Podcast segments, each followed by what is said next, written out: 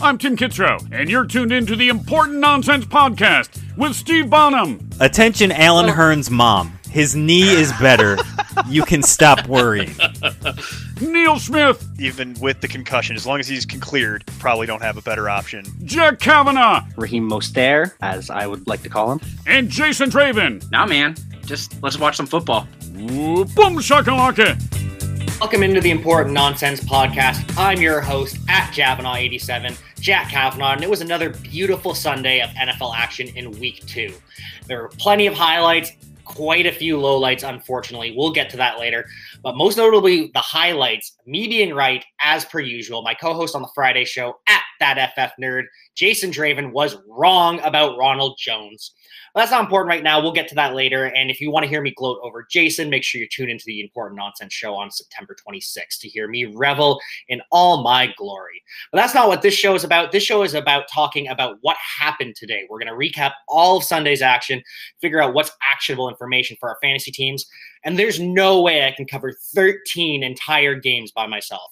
So once again, we had to call in the heavy artillery. So joining me again, the doctor of dynasty, Dr. John Chansey. What up, Jack? How's it going? Fantastic, John. How are you? I am just doing fantastic. What a week of football. Um, just a quick full disclosure. I have never personally, uh, I've never personally smoked crack before, but I have a feeling that sitting in front of a television set and watching Red Zone like I did today uh, for seven straight hours is the closest I'm ever going to get to that feeling. Uh, and to quote the Road Warriors, man, what an absolute rush today was. Uh, the Cowboys come back, the Chargers taking the Chiefs into overtime. There was just so much to like about today. I'm just, I'm still reeling from it. Wow, you sure are feeling it. All right. So don't forget to follow John over on Twitter at DynastyPhD and on Instagram at Scoozer underscore from underscore OKC for all of your Dynasty needs and apparently some hot takes as well, because that was, uh, I don't know what that was. But of course, it's not just John joining me. 13 games is too much for even two people to handle. So we've had to call in the important nonsense IDP aficionado. It's Nee Wallace Bruce. Hey, Jack. Hey, John. It's a pleasure to join you again. And I've always wondered why the Sunday uh, slate of games isn't balanced across the early and the late, um, I guess, waves, if you will. But I'm not mad. It's Football Sunday, 13 games, and we're going to cover them. I'm looking forward to it. It, it's got to be something to do with that East Coast bias. I really don't know. But what I do know is you've got to be following me on Instagram at the real NWB and make sure you follow uh, us on importantnonsense.com. You can keep up with all of the fantastic content that these two pump out on a weekly basis. Also, be sure to follow us at NonsenseFF on all the social media. But without further ado, it is time to talk week two. And as we all know, it's in my contract that I'm in charge, and it's my favorite time of the week because I get to pick the first game. So we're going to lead in with Falcons at Cowboys. The Falcons suffered a heartbreaking loss to the Cowboys. It wasn't quite 28 to 3, but the Falcons did blow a 20 point lead. And at one point, they had a 98% chance of winning. And Dak was able to lead his team to victory, although he could not cover the spread. Yeah, that was a bit of a shocker. Good for the Cowboys to win, but not being able to cover was a bit surprising. Um, you know, McCarthy historically has covered around 56% of the time. And you feel like with having Dak and all of those weapons, you know, that would be a team you'd really want to, you'd really want to, you know, maybe push a lot of chips in on. But uh, that was a bit of a disappointment if, you know, if you like the Cowboys to cover. Yeah, that is very true, but I don't think Dak GMs are too upset. And he's probably going to end up as a QB1 in fantasy this week 48.1, 41.8 points, 400 yards passing, and a or 450 yards passing. A passing TD was great, but Dak showed us the true value of a Konami code quarterback. It's all about that rushing upside because he had three rushing scores, three times six, absolutely amazing. And it wasn't just Dak who balled. John, who impressed you the most on the Cowboys? And I know there's a lot to choose from. Yeah, there's definitely a lot of meat on the bone for the Cowboys offense. I mean, you know, the, a lot of the usual names will stand out, like Zeke Elliott, and besides the fumble, fumbling issues. Um, besides that, he had a great game. But the guy who really stood out to me was Boomer Sooner, CeeDee Lamb, finally unleashed, had his first 100 yard game. He had six catches for 106 yards. Um, the downside to that, though, is I think that we're starting to see possibly eating into another Cowboys uh, targets and yards, which I think is Michael Gallup. He had a pretty quiet game up until the end. You know, I think he only had one catch for most of the game. He caught a pass at the end of the game to bring his totals up to two catches for 58 yards. So not a terrible game by any means, but I, I have uh, Gallup in a couple uh, dynasty te- or not a couple of uh, fantasy leagues, so that was a bit disappointing. Um, but the guy I really I was really impressed with was Dalton Schultz, the tight end who replaced Blake Jarwin. Um, I think I, I, think I was I was sort of thinking that Blake Bell might be able to carve out a role share, but uh, it was all Dalton Schultz today, and he's I think a must add in dynasty uh, specifically, and maybe even redraft as well. I think he's got a lot of value. Dak does love that tight end historically. Like we literally saw an ancient Jason Witten off of retirement finish as a tight end one last year with Dak. So there's absolutely no reason that Dalton Schultz can't be a thing. So and you're right, another disappointing day from Gallup. Half as many targets as Schultz. So disappointing. Like who actually saw that coming? Meanwhile, though, Zeke was his usual bad self, recovered from two fumbles early. That was pretty scary, but went for 122 yards on 28 total touches. Also had the rushing score. So business as usual there on offense. And thankfully they did they were able to come back because that was going to be embarrassing if they didn't. And Matt Ryan, also business as usual. It's, we really can't blame him for the choke job. It was just a classic Falcons choke job. Not his fault, though. 273 yards and four passing touchdowns. Although it was shocking to see Julio catch just two targets or two of his four targets for just 24 yards. Nee, do you have any thoughts on this Falcons offense? Because it's a wild one. Is, are they going to have to? Th- is there any defense? Is there any defense to be played? Not really. No, they just seem to be that video game kind of offense where they just um, they just have to keep scoring to stay in the game. That's the best form of defense. Just keep scoring it's um, an interesting one to see. Yeah, absolutely wild. But because of that, it ended up being an unfortunately quiet day from Todd Gurley. He averaged 2.9 yards per carry, 61 yards. Not a great sign, and it's starting to look like he's going to be really touchdown dependent for the rest of this season. It's just like he's, yeah, I don't know with this Falcons offense. It's they're going to have to throw. They're going to be in catch up mode a lot, and even when they're not, as we saw today, they're still throwing a ton. So there might not be enough meat on this bone for Todd Gurley going forward. Any final thoughts on the on the IDP side of things? Yeah, look, and um, we're gonna do something different this week. I'm gonna actually talk about the the standout player, or the the IDP MVP, if you will, for each game. So it may not be the necessarily the best player on the field in terms of stats, but just a player to look out for for the rest of the season. So for this game, I'm actually gonna point out Joe Thomas because I know Jaylon Smith, the linebacker for Dallas, had a nice game, but we we've come to expect that from him. But Joe Thomas was the guy that stepped up in the absence of Sean Lee and Leighton Vander Esch, who went down in the previous weeks in offseason and also in week one. And Thomas had a whopping 12 tackles, six solo, and six assists. And he seems to be the guy that's going to step up and take that production in the absence of the aforementioned Lee and Vander Esch. So if you need some linebacker help on waivers this week, I would look at Joe Thomas and make sure you pick up the right Joe Thomas. You don't want to be adding former offensive lineman and future Hall of Famer Joe Thomas. But moving on from that, it was an absolutely terrible game between the Giants and Bears and a very upsetting turn of, of events. According to the initial manual test, Saquon Barkley has suffered a torn ACL. He will undergo an MRI tomorrow to confirm, but it appears that Saquon's season might be over, which is just very disappointing. So, how do we play that now? Uh, if you're in Dynasty or in redraft, is there anything we can do to manage this loss of Saquon Barkley? Well, I think from either redraft or Dynasty, if you have Barkley at, rostered, you need to go ahead and get Dion Lewis. I mean, he filled in. Um, he filled in okay for for Barkley. I mean, he put up uh, you know, 10 carries, 20 yards, and a touchdown, which isn't too bad. I mean, if you extrapolate that over an entire game, I mean, it's not terrible. I, I would imagine that the Giants are going to go out and get another running back. So I don't feel super confident in having Dion Lewis, but just the fact that he's been there for a couple of years, um, is familiar with the team. You know, I, I, mean, I would at least take a gamble on that. I, I just don't really love the Giants um, in general, but if I guess if you're stuck in that situation, go with Lewis. Um, but I think as a dynasty a team, I would be very concerned about Saquon Barkley. Um, I, I love he has probably maybe more talent than any dynasty, you know, or any fantasy running back uh, out there. But his injury history now with the torn ACL is is pretty concerning. Uh, most guys bounce back from that, so I mean, I don't think there'll be concern there. But just uh, the recurring injuries are, are definitely concerning for me. I'll agree with you there, but I will not agree with you that we should be picking up Dion Lewis because he's just not good. That 10 for 20 terrifies me because 2.0 yards per carry, that's just Dion Lewis to a T. Rest of the Giants offense was super inefficient without Barkley, whether or not that's because he was gone or because the Bears offense defense just crushed Daniel Jones all day. I'm not too sure. I'm really upset because Jason Garrett's kind of ruined this Giants offense for me. And it looked like it was going to be so fun. Evan Engram led the team six for 65, five for 47 from Tate, three for 33 from Slayton, which was the most upsetting because how do you ruin Darius Slayton? And two for 29 from Sterling Shepard. So just a mess in the pass catching core. The running backs are now going to be a mess. It's going to be a committee and a bad one at that. So I am just so out on this Giants offense with Jason Garrett calling the shots. It's not even funny. So let's move on to the Bears because they actually make me laugh.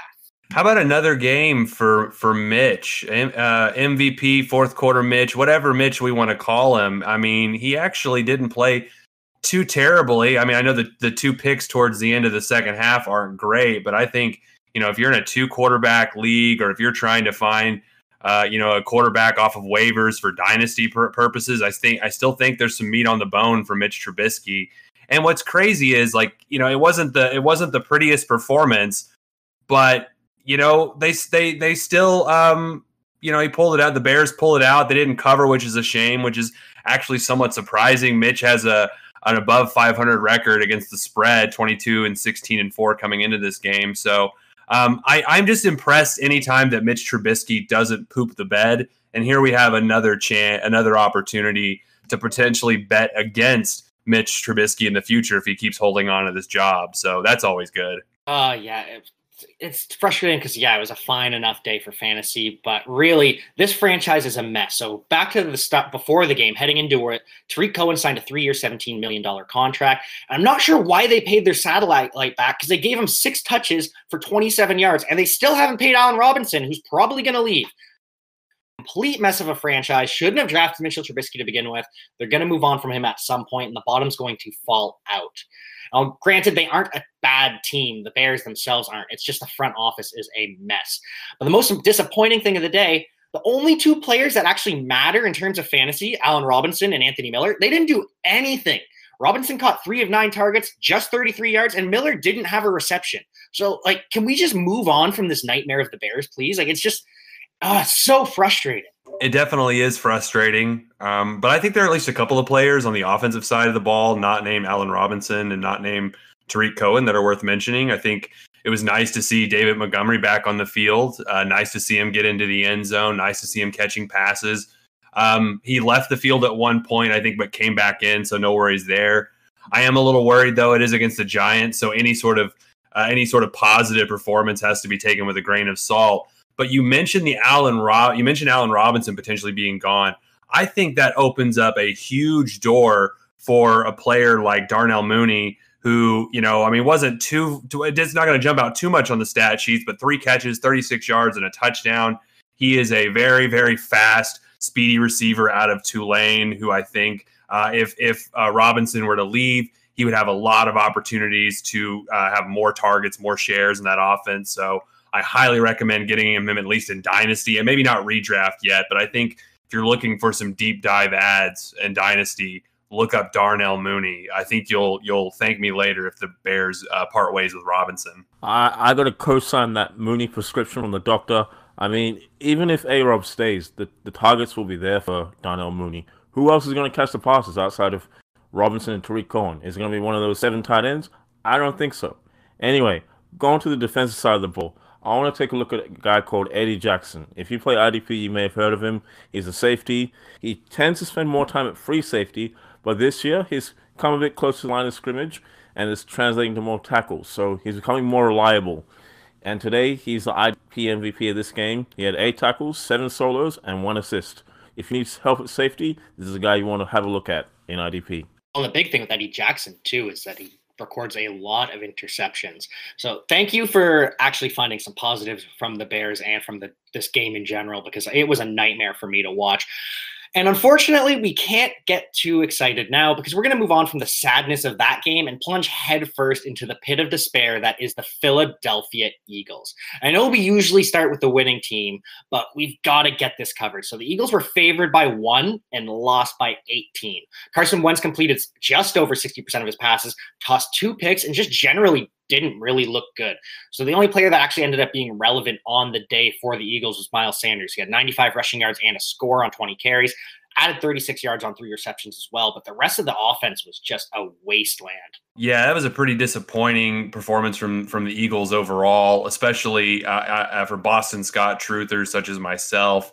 You know, uh, four carries for 19 yards. I mean, I, I was assuming that even with Miles Sanders, there would still be a role and a spot for Boston Scott potentially as a flex position. Um, but I don't know. Maybe you know, maybe it's it's the the opponent. The Rams defense is maybe better than we thought.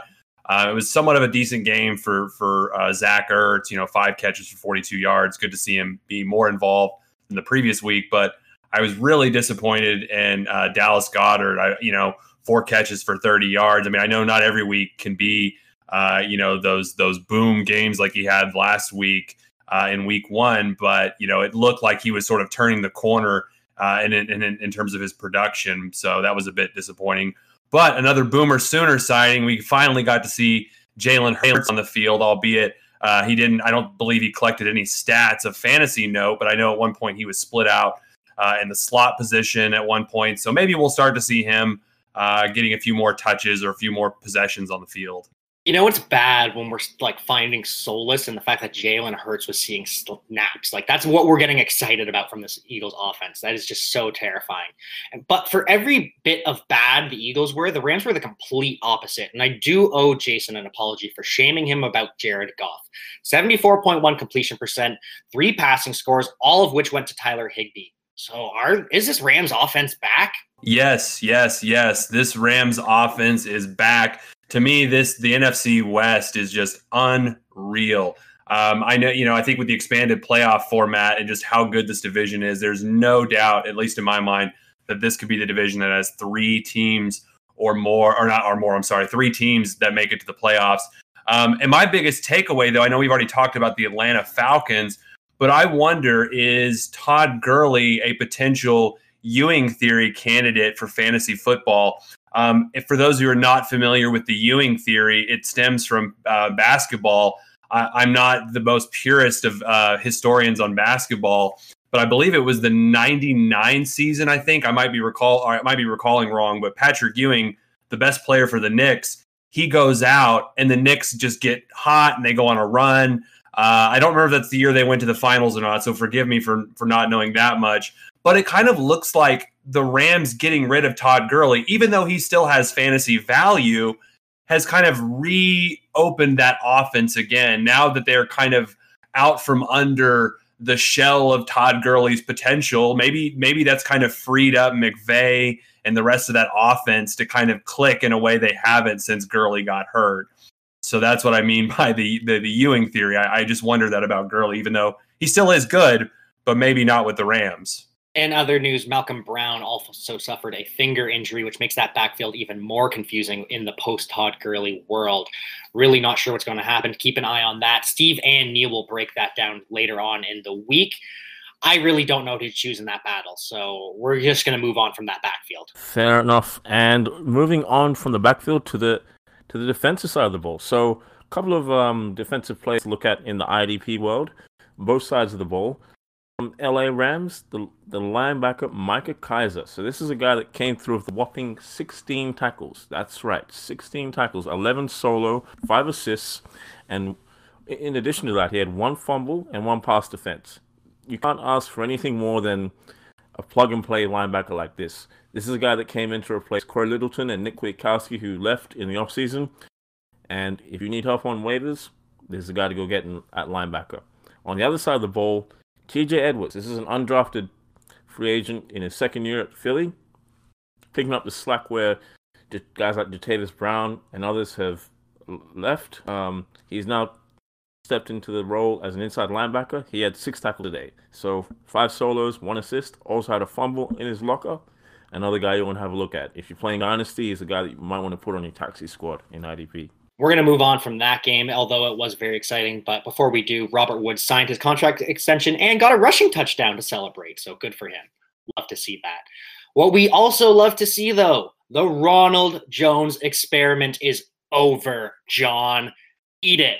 Jones made the start, scored that early touchdown, but then he committed the cardinal sin of fumbling a handoff from Tom Brady on the goal line. Next time the Bucks were on the goal line, Fournette got the score, and then to end the game when the Bucks needed to run out the clock, they handed the ball to Fournette. Instead of running out the clock, he ran all the way for a 46 yards touchdown. Tom Brady gets his first win in Tampa Bay. You love to see it. And most importantly, the Bucks covered, which should be of literally no surprise because Brady is not only the goat on the field in terms of rings and all of that, but the guy is the goat in terms of playing against the spread. He's nearly sixty percent uh, success against the spread. I mean, you could have just put your four hundred one k on Brady and made a made a killing. Something I wish I would have done. Um, and no, I, I will not. I'm I'm gonna I'm not gonna get off the uh, the hot the soapbox for Ronald Jones. I think technically, last I saw that fumble, I, I, per ESPN, they were giving Brady that fumble, so I'm going to go ahead and blame him for that. Um, even though I think I think Rojo, yes, I think we're we're seeing the shift finally. Fournette is going to be the guy, but that offense is so good. Uh, I just think that he, Ronald Jones still has at least flex value, especially in dynasty. I still have him in a dynasty league. I'm going to keep him just because I want as many bites from the Tampa Bay apple as I can get because I can't get Fournette in my league. So I'm going to have fun just with maybe rolling the dice with with Ronald Jones uh, every now and then. Probably not too often.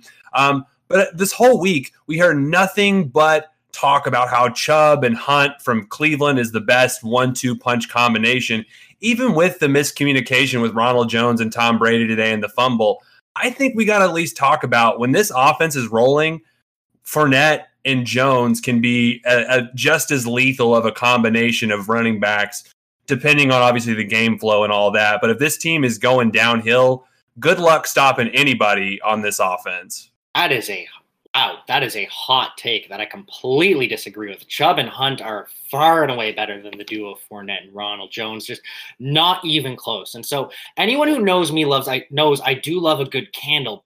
I have a watermelon lemonade candle lit in the background, but John, the candle you have lit for Ronald Jones is going to burn you so badly. This is Uncle Len's job now, and I am certain that my good buddy New Wallace Bruce agrees with me. Yep, you would be right. Lenny is exactly who we thought we he is who we thought he was. He's a top running back, he's a fantasy producer, and he just needed a week to acclimatize to the Bruce Arians offense. The touches we saw today, I feel like that's what we're going to see going forward. As for Rojo, like John said, he's not dead and buried in terms of fantasy. He's going to be a guy that you can use at flex, but we need to temper our expectations with him, especially with what happened at the goal line. Tom Brady does not take kindly to that, and it will be reflected down the line. I'm sure he's going to get some um, evil eyes at the training facility this week. He won't want to do that again. And we also have to consider old LeSean McCoy. Not necessarily as someone we're going to start in fantasy, but he's going to be around and he's going to be annoying. He's going to take touchdowns that we're expecting Lenny and Rojo to take. It is very true. And we all know that a backfield attached to Tom Brady is going to produce. Ronald Jones just isn't going to be that guy. He's finished with seven carries for 23 yards, and he did have that score. So Jones is not the guy. We can all agree with that, except for John. He's going to be burned by that. But I think we can all agree that Mike Evans is that dude. No doubt. It really took very little time for for Tom Brady and Mike Evans to get going. I mean, last week I think was a fluke with Mike Evans being uh, hampered with a ham- hamstring injury, but now he's healthy. Tom and him are finding uh, uh, some chemistry. Evans finished with seven catches, 104 yards, and a TD. Um, absolutely, one of my most satisfying moments in all of fantasy football is when you have a quarterback rostered and they throw to one of your pass catchers, especially in a PPR league. I had that happen today. Um, great performance there, but I'm a little concerned, or I'm wondering if I should be concerned about Tom Brady uh, three interceptions now in two games. Um, is this the decline that we've been waiting for, or is this just fluky? Um, you know, playing a couple of you know decent defenses. I'm not too worried about it yet. You know, like this is the first time he's played in a new offense in like 20 years. So I'm, I'm really not too worried about it. Although it was disappointing that Scotty Miller had a really slow day, the two catches for 11 yards. Justin Watson also had an impress- more impressive day, two of three targets for 48, but it was really slow from like the auxiliary producers outside of Mike Evans. OJ Howard caught one of three, 11 yards, and Gronk didn't have a catch. So Gronk put him on the milk carton. I don't know where he's gone. He's absolutely nowhere. One of the more surprising things, though, was the regression we saw from Teddy Two Gloves. John, I stole that from you. Sorry, but my show, my rules. So, but Tampa Bay is sneakily one of the better defensive units in the league, and Teddy still completed 78.6% of his passes, over 360 yards. Had great days from DJ Moore, eight eight receptions for 120 yards. Robbie Anderson caught nine for 109. And those two interceptions are a pain, but our theory still stands. He's going to be forced to throw the ball a lot because they're constantly going to be trailing, which the Panthers were the entire game. one point they went down 21 nothing. So so far that's held up and that shouldn't be expected to change. This defense is terrible. And we're probably going to be looking at even more pass attempts from Teddy coming up because Christian McCaffrey left the game with an ankle injury and is now looking to get an MRI. How worried should we be there? I mean, anytime you're talking about a player of the caliber of Christian McCaffrey, um, you know, going down or going down for any amount of time or getting an MRI, it's very concerning. And as we've seen recently, you know, even if it's something like an ankle sprain, um, that can derail not only the next game, but even when the player comes back, potentially derails their production for weeks. So I think for players who took McCaffrey first overall, um, you know, it probably isn't going to be anything long term concerning, and maybe he doesn't even miss a game, but if it slows him down uh, even a little bit, I think that could possibly diminish the return on the value, of course, of taking somebody that high. So I'm a little concerned, but obviously not hitting the panic button. We hope it's just a tweak for run CMC, and he is raring to go next week because char- he's gonna they're gonna need it against the Chargers defense, and Mike Davis would be the expected starter if he were to miss. But fingers crossed. But as an, our co-host Nee pointed out last week, playing linebackers against Christian McCaffrey is a cheat code. So how did that go today? Well, Jack, in terms of the run CMC sweepstakes, uh, Den White was the winner. He had 15 tackles on the day, and this is what we come to expect when you go up, up against Christian McCaffrey. He gets the ball a lot, so those inside linebackers and safeties are going to be the ones that are getting busy. So today, inside linebacker Devin White. But my IDP MVP is not White. It's actually Antoine Winfield Jr. Now, this is a guy, his father played with Tom Brady, believe it or not, years ago. And now his son is playing on the same team as said Tom Brady. This guy came up with 11 tackles, 8 solo, and 3 assisted tackles, and a fumble. So this is a guy who's a rookie, but he got involved today. So he's my IDP MVP. I also wanted to point out the cornerback who was targeted by Tom Brady. If you listened to the show last week, you may remember I pointed out that some cornerbacks are going to get picked on by these more established and higher end quarterbacks. So today, the cornerback that was targeted was Rasul Douglas. Brady looked for him, or Douglas had seven tackles basically from the game, and you have to think that Brady was looking for him because Douglas is thrown in at the last minute to replace a rookie, and you have to know that the offense is looking at that and thinking, okay, we're going to go after this guy. So just keep that in mind in terms of IDP. When you're going up against Tom Brady, if you need a cornerback streamer, maybe pick the rookie or the the weaker cornerback in the matchup. That was a lot of fun. So some key IDP advice from me, and also just a really fun game in general. So we're gonna take a break for now because after the break we're into some not as fun stuff, and uh, I just need to prepare myself for that mentally. So we're gonna kick it over to Steve. And we're back. So we're going to start things off with the 49ers at Jets. And what an unfortunate game. So we know George Kittle was inactive, Deebo Samuel was inactive, Richard Sherman was inactive. 49ers also lost starting, starting quarterback Jimmy Gorgeous to a high ankle sprain. Running back Raheem Mostert, he suffered a high or sprained ACL as well, MCL as well and he's going to have an MRI to determine how long he's going to miss. Defensive Rookie of the Year Nick Bosa suffered an ACL tear, and D tackle Solomon Thomas also suffered a knee sprain. Although there is hope he will return at some point in the season, so things are really starting to look rough for the 49ers. But there were two positives in, on the day, and they came in the form of Jerick McKinnon and Jordan Reed. Yeah, you, you know, Mostert started off the game, I believe, with with an 80 yard touchdown. Love to see that, but obviously a disappointment to see him uh, with a knee injury. But that opened up the doors for Jarrett McKinnon, who was able to also find a find the end zone. And you got to imagine if Mostert misses any amount of time, that McKinnon is going to be the biggest um, recipient of those touches. So I think he'll be huge uh, pickup and, and redrafts. And I think I've I've seen him a lot even on Dynasty, uh, you know, um, waiver wire. So I think there's a chance you could still get him there uh, if people have, you know, if he's been dropped. Um, I love to see Jordan Reed getting some work. Obviously, his concussion history. It's great to see guys, you know, still being able to play and stay healthy. Um, I have I have George Kittle in, in our in our uh, important nonsense dynasty league, so it was just so sad for me to see all of the touchdowns that weren't George Kittle, you know, go to someone else. Um, I would normally recommend, you know, go out and grab someone like Jordan Reed, especially after a game like this. But I, I just think with Kittle's injury, I don't think, you know, it's going to be much of a long term concern. So there are a couple of other players I might grab ahead of Jordan Reed as far as tight end pickups, uh, like Drew Sample, um, and, you know, uh, would probably be my pickup and, you know, long term pickup over, over Jordan Reed. Um, on the dynasty end, though, I think it was cool to finally see Kendrick Bourne get more involved in the San Francisco offense with so many people, you know, so many players dropping like flies, it seems like for the 49ers. I think we're going to see players like Bourne get more touches.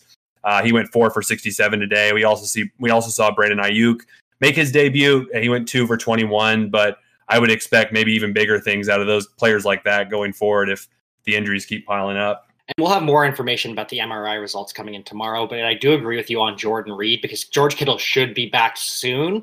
And with Nick Mullens at quarterback, there's really not going to be enough room for two tight ends in this offense. There might not even be room for two players in this offense, period, outside of the running backs and Jerick McKinnon.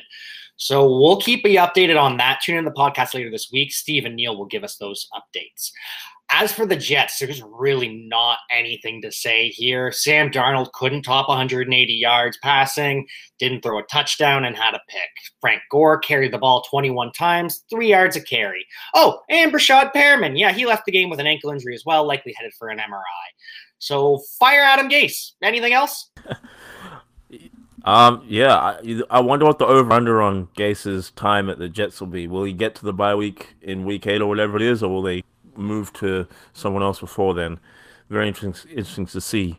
Uh, in terms of the IDP side of things, the Jets defense, oof, oof.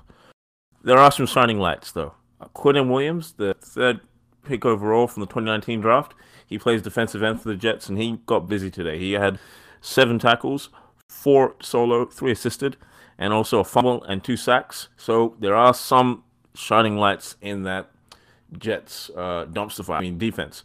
Also, with Bosa and um, Thomas getting injured for the 49ers, this is a prime opportunity for Arik Armstead, the defensive end, to step up and be more involved. Today, he had a pass defense, a sack to go with his three tackles, but I feel like he's going to be called upon to be more involved with Dee Ford still coming back from injury. So those are two names to look out for if you need help on your defensive line in IDP. Yeah, there are a few uh, bright spots on on the Jets on either side of the ball, but one of the guys I really liked from this game today, uh, if you're looking for maybe a, a, really deeper dynasty pickup, and I'm talking about you know deeper leagues, 12 team or more, um, you know longer benches, but Braxton Berrios, wide receiver for the Jets, he caught six passes for 59 yards and a touchdown.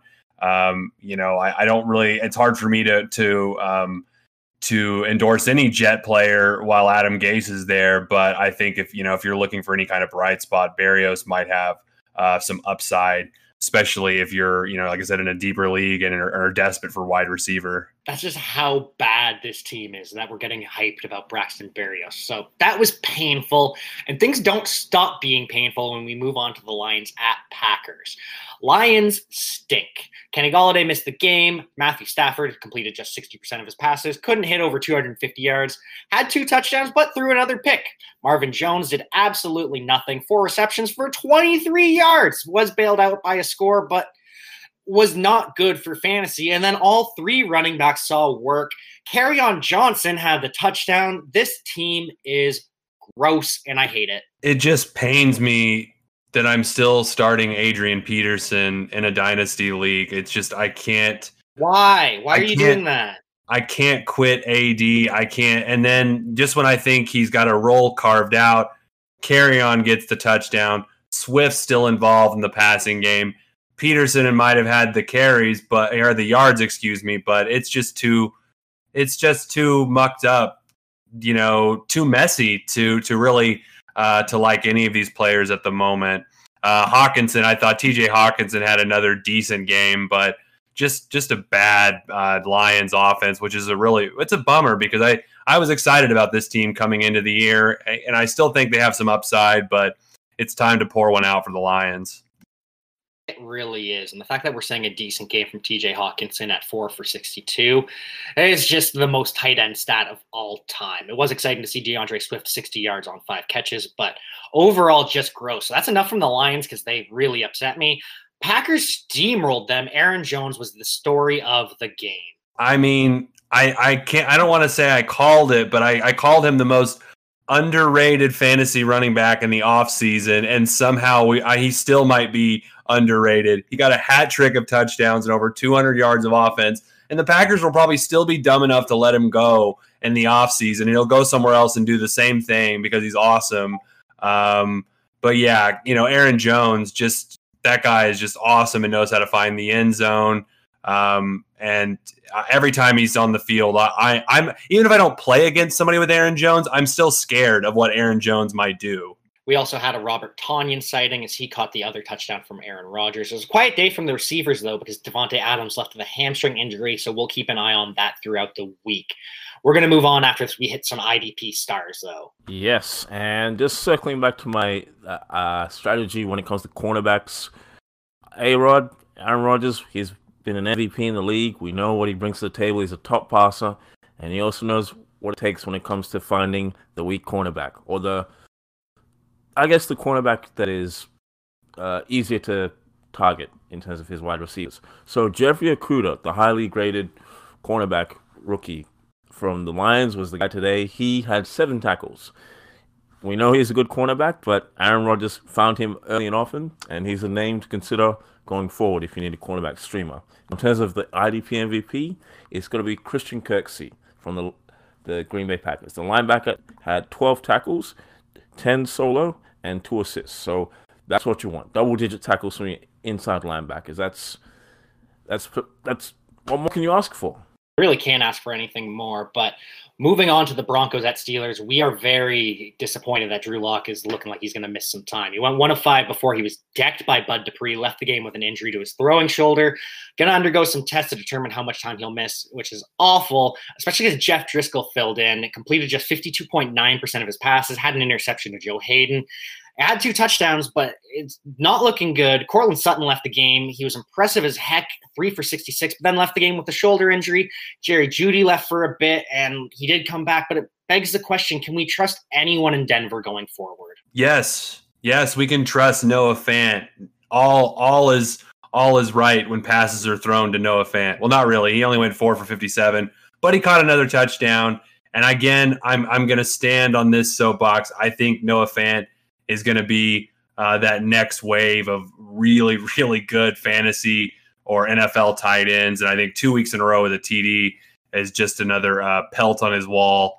Um, and I think he's just going to keep being the go-to guy, no matter who who is throwing the ball for Denver.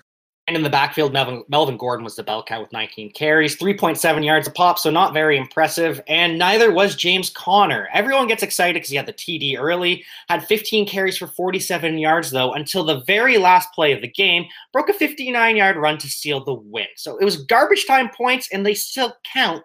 But that one run brings him from 6.6 yards to carry, where he before was at 3.1. So because Benny Snell's fumbled, we're gonna have to sit through more of this. But I am very, very disappointed in this backfield. Gonna skip over that. Diontae Johnson had his breakout game, caught eight for 92. Juju only had seven receptions for 48, which is a little disappointing. So this target share is going to be really fascinating going forward. Yeah, it really will be. And I think only to add to the murkiness of the situation, we have the emergence of, of Chase Claypool, uh, last week in, in uh, week one, he was graded by PFF as the highest graded rookie wide receiver. Uh, and and I, you know that maybe that didn't quite show up in terms of fantasy stats, but it really showed up this week. He took an 85 yard to, uh, uh, or 84 yard touchdown to the house. Uh, and he only caught three passes overall for 88 yards. So maybe we'll have to see him get more involved uh, consistently, not just those big plays. But yikes, talk about a uh, talk about a breakout game and, and and showing showing up to play. And he's Canadian. We the North. Uh, moving on to the IDP side of things, just wanted to um, talk about TJ Watt. Now, this is a outside linebacker. In some formats, he's noted as a defensive end, but usually he's an outside linebacker. And that doesn't matter for his production if you put him in as a linebacker in your league. He had two and a half sacks in addition to four tackles, and he's a guy you can trust. Also, wanted to point out Alexander Johnson on the Denver side. He had a nice game with eight tackles, six solo, and two assists. So that's a guy who's stepped up in the absence of Von Miller. He plays in, plays inside, but he is still get, putting in the work. Some very exciting stuff, especially we the North indeed. But it wasn't just Claypool as the only dominant rookie to be unleashed. Or sorry, it wasn't the only dominant athlete to be unleashed. Jonnu Smith did exactly what we told you he was going to do all summer long. He was absolutely incredible. Caught four or five targets, 84 yards, two scores. He was the number one passing game as long as AJ Brown is out because Corey Davis busted. Three for 36, and he was bailed out by a score, but you know it's not going to be sustainable going forward. Tannehill also had a nice day with four passing touchdowns, so none of that was surprising. What was really surprising was James Robinson outproduced Derrick Henry. Yeah, what a shocker. I mean, if James Robinson's going to put up performances like that, um, then that backfield just got a whole lot more interesting, especially when we consider that Gard- Gardner Minshew, uh, even though they didn't win the game, I feel like Minshew Mania is still running wild all in Jacksonville. And how dare you bet against this man? I mean, he won the game last week. They covered this week, so you know, good for good for betters and the Jags. Um, but the guy I'm also really interested in, besides besides James James Robinson, though, is seeing Laviska Shenault Jr. getting more involved. He had five carries for 37 yards, three catches for 35 yards. You know, in a PPR league, I think that's some really good flex up upside. Uh, upside, excuse me. But what it shows me is they're figuring out we need to get this guy the ball, uh, whether it's through the backfield, through pass catching, whatever. Let's put the ball in his hands because he can make plays. Speaking of making plays, the IDP MVP for this game has to be the safety, Kenny Vaccaro. He came through with 11 tackles, 10 of them being solo. He also had a couple of big plays, which were one sack and two uh, pass defenders. That's a nice balanced um, output from the safety. Kenny Vaccaro, remember the name do have a great safety duo there with Kevin Byard as well. And so finally on this game, DJ Chark seemingly had another quiet game with four targets, but he caught all four for 84. So he's still dominant. And if he scores a touchdown, we're not worried about him at all. So I'm not worried yet.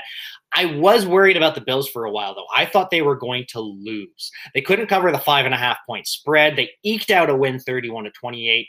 So are the Bills worse than we thought, or are they Dolphins better than we thought? I think it's a little bit of both. I think the Dolphins are going to be one of those teams that maybe that doesn't show up in the win loss record, but they're they're too competitive just to get blown out. Um, and it looked like that's how things might were going for a little bit, and then you know, of course, the Dolphins kind of made it a lot closer uh, and were able to uh, you know make the five and a half point spread.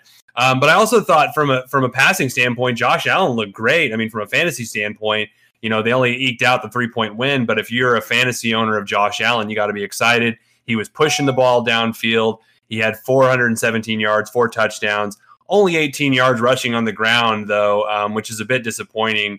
Um, and again, I think this begs the question: when when are we going to see Tua? Uh, Tua watch continues. Fitz Magic looked okay. Obviously, he looked better than the week before, but you know he's just good enough. I think not to lose the job, but at some point though, they're going to have to see what they've got in, in the garage what, with this Ferrari and Tua. So before we get to Tua, with Allen's big day, we had big days from Stefon Diggs and John Brown as well. Diggs caught eight for 153 with a score. Brown caught four for 82 with a tug as well. And Cole Beasley chipped in for seven on five catches. So this Bills passing game is cooking. Can't say the same about the backfield where it's a full blown committee. 10 carries for 56 from Singletary, eight for 37 from Moss. And Singletary saw two more targets than Moss. Moss didn't have any. It's a mess, though. We really, uh, and until things change, until this offense starts being unsuccessful, there's no reason for the Bills to change it. So I'm just out on both these guys until then.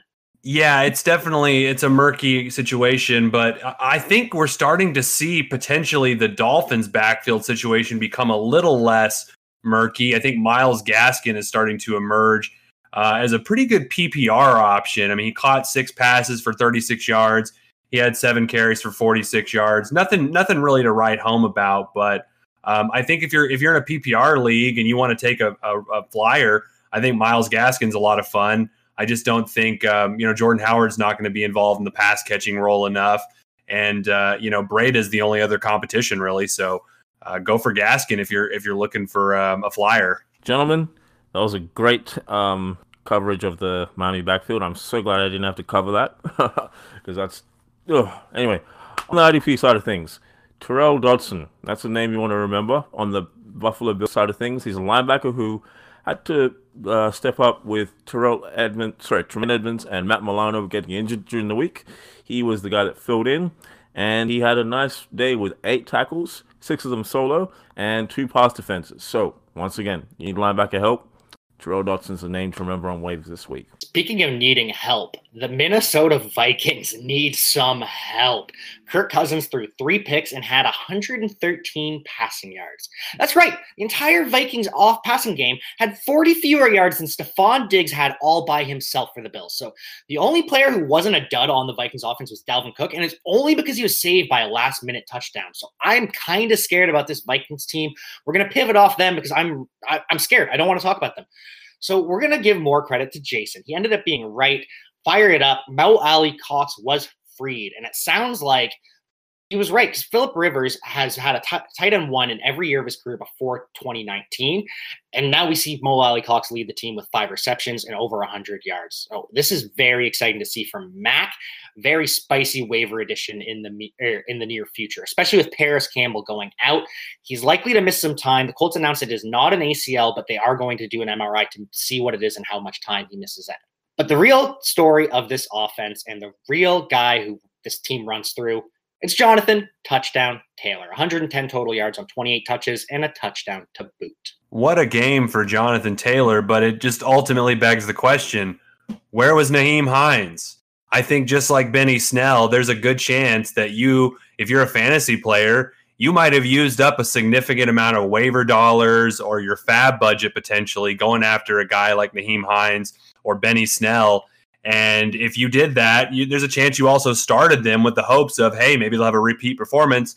Not so fast as Lee Corso would say. Hines, especially, zero carries, only a single catch for four yards. Uh, that is a huge disappointment. And I thought, even with Jonathan Taylor, I thought this was an offense that, and especially with Philip Rivers, could sustain two potential pass catching backs, especially in a PPR format. They both would have value, but all of that value went to Jonathan Taylor today. Yeah, and there was also some value on the other side of the ball. The Colts defense was they were ferocious. they they went after Kirk Cousins and they got three picks out of him. There are also some sacks in there. And this is what we expected from the Colts defensive uh, and special teams in the offseason. They were stingy and they were relentless, led by Darius Leonard and also new addition DeForest Buckner. You like that? I like that. But the IDP MVP for me was actually cornerback Kenny Moore. This guy had six tackles, and one of those INTs off Cousins, and two pass defenses. A great day for Mr. Moore. A great day indeed. So that's going to do it for the early slate. And as painful as some of that news is, the afternoon becomes much more exciting. So join us after the break as we discuss the reigning, defending, unanimous, undisputed MVP. Our friends at Monkey Knife Fight combine the fun and excitement of Vegas with DFS to make the ultimate daily fantasy prop game. That's right, and there are three ways for you to play stat shootout, rapid fire, and more or less. Stat shootout, you put together a two or three player team that will accumulate the most of whatever stat you've chosen to play touchdowns, total yards, receptions, etc. Then you choose one of three target goals for that stat. If your team exceeds your chosen goal, you'll win. And the higher the target goal, the more you win. So if I choose a three man team for touchdowns, I can set the target at one and a half touchdowns to pay out one and a half times the entry fee. Or I can go big with a target of three and a half touchdowns to pay out 15 times the entry fee.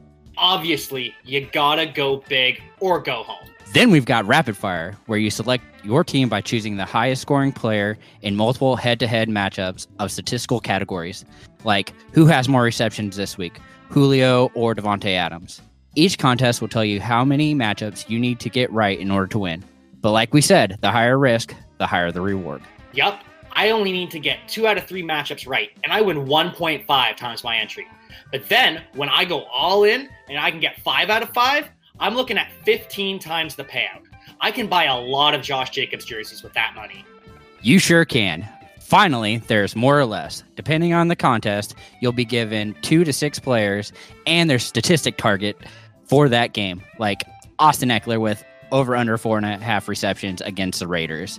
You have to decide if that player is going to get more or less than that target number. Just like the others, more or less increases the payout the more risk you take. However, it offers the highest return. You can go two for two and get 1.5 times the payout, or you've got the nerve. You can attempt to go six for six and hit 30 times the payout. So many Josh Jacobs jerseys. Well, the only thing better than winning money from Monkey Knife Fight is getting money from Monkey Knife Fight for free. I do love free. Just go to Monkey Knife Fight to sign up for a free account. When you make your first deposit, use promo code nonsense, and Monkey Knife Fight will match your deposit up to $50. This is literally playing with house money, guys. Go sign up on Monkey Knife Fight with the promo code nonsense and get in on the action this weekend.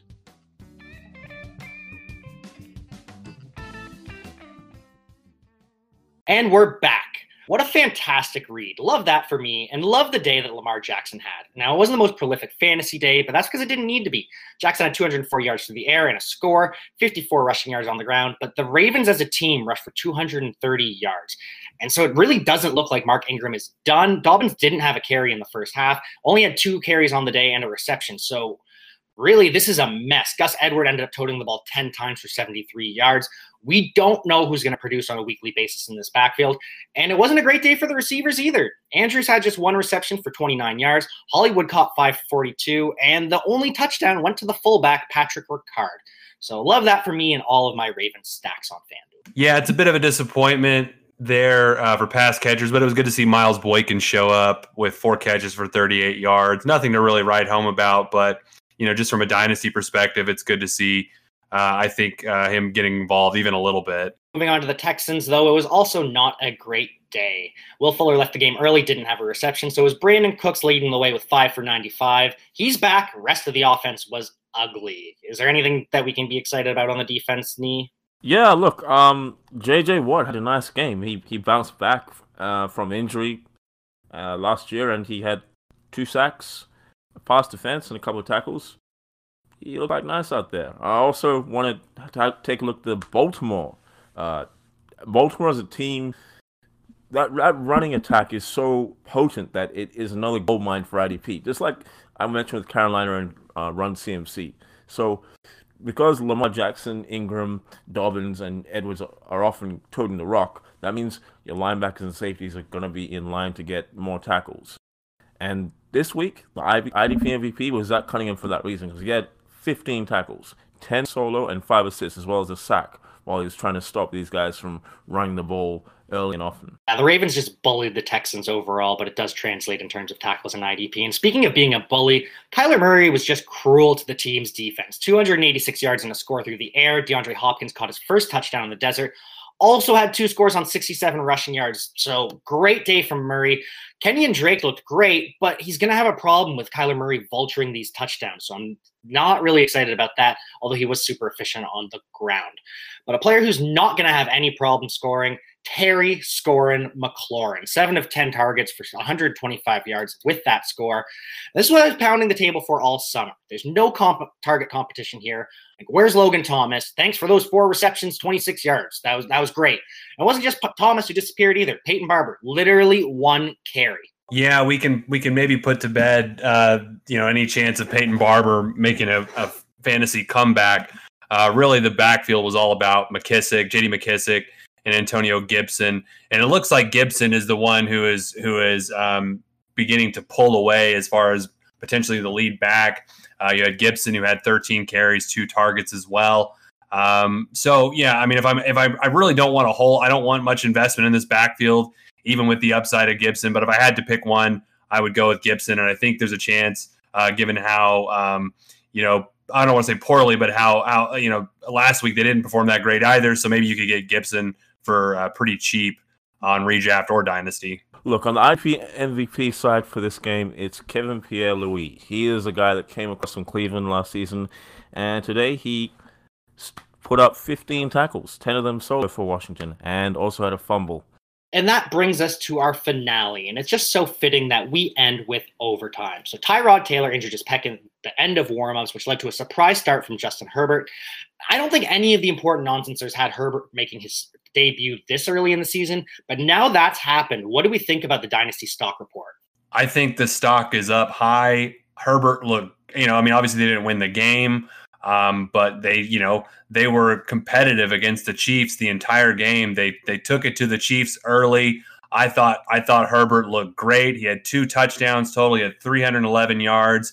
Um, you know, he, you know, if you watched Hard Knocks, you know, you you wouldn't have thought much of of, of him coming into the season, but uh, I had a chance to review some of his film at Oregon before the season started. Now I've got a chance to watch him play against his defending Super Bowl champs, and he looked like a competent NFL quarterback, and he played like a pretty good fantasy quarterback. So I'm I'm pretty high on him after after his first start, which was a very surprising start. He really just brought a spark to the offense, and it's a super talented backfield. Now that Herbert's in control, it could be super productive. So 148 yards from Ekeler, including four receptions, so we can put those receiving worries to rest. Joshua Kelly had 113 yards, throwing seven for 96 for Allen, six for 93 from Hunter Henry, and this Chargers offense is back to cooking. Although Clyde Edwards Helaire was not. He came crashing back down to earth, 10 carries, 38 yards, had a better day in the passing game, six for 32, but overall a disappointment from Clyde Edwards Helaire. Yeah, um, I'm sure there'll be better days ahead for CEH, no doubt, and all his um, legion of fans in Fantasyland. In saying that, there was another rookie performance to look out for for the Chargers. It was actually Kenneth Murray, the linebacker. He came Boomer through with 10. Boomer Sooner, indeed. He came through with 10 tackles, six of them solo. And you love to see it. You love to see a guy get involved early, and things looking good for the Chargers. People saying that uh, they might have been on, on the downswing this year, but they've got a good defense, as we know, and Mr. Herbert's running the show at the quarterback. What's not to like? And that's going to bring us to the end of the Sunday's game. Of course, we are doing this during Sunday night football, and the Patriots are currently up 17 to 14 on the Seahawks. Cam Newton had another rushing score, which you love to see. James White was a surprise last minute inactive due to a terrible family situation. Our thoughts are with him and his family at this time. And Devin McCourty opened the scoring with a pick six and had a very lovely shout out to White. So it's nice to see the team rallying behind White in this difficult time for him. And Nee, I know you're not a Patriots fan, uh, but I know you love McCourty. So this has to be exciting stuff for you. So with that, any parting words for the audience? Yeah, look, um, it's week two of fantasy, and we've seen a lot of injuries today on Football Sunday. I, I'd say keep your chin up because it's this is a relative relatively early time in the season, and these injuries are going to present opportunities for other players to move up the depth chart. So we'll be covering that next week or two, no doubt.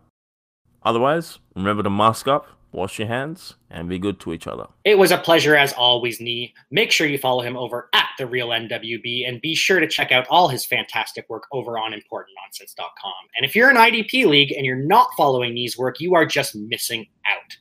The same is true for all of you Dynasty folks. Dr. Dynasty, do you have any parting thoughts to leave with all of your devoted fans?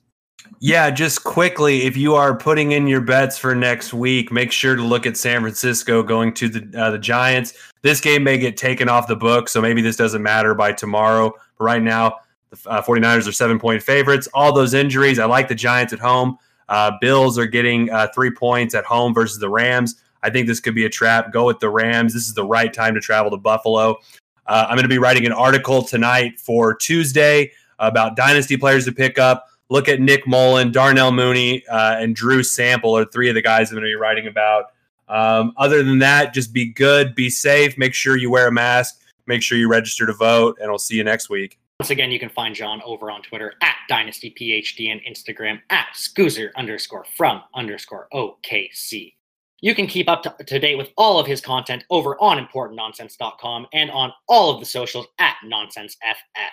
I've been your host at Javanaugh87, Jack Kavanaugh, and it was a treat as always. If you've enjoyed yourself, be sure to hit that subscribe button and leave us a five star review. And if you didn't enjoy yourself, make sure you send all of your complaints to that FF nerd. Most importantly, don't forget to keep up the nonsense. Music for this podcast is provided by Lee Rosevere. I'm Tim Kitzrow from NBA Jam and NFL Blitz, and you can find all the guys at ImportantNonsense.com. Kaboom!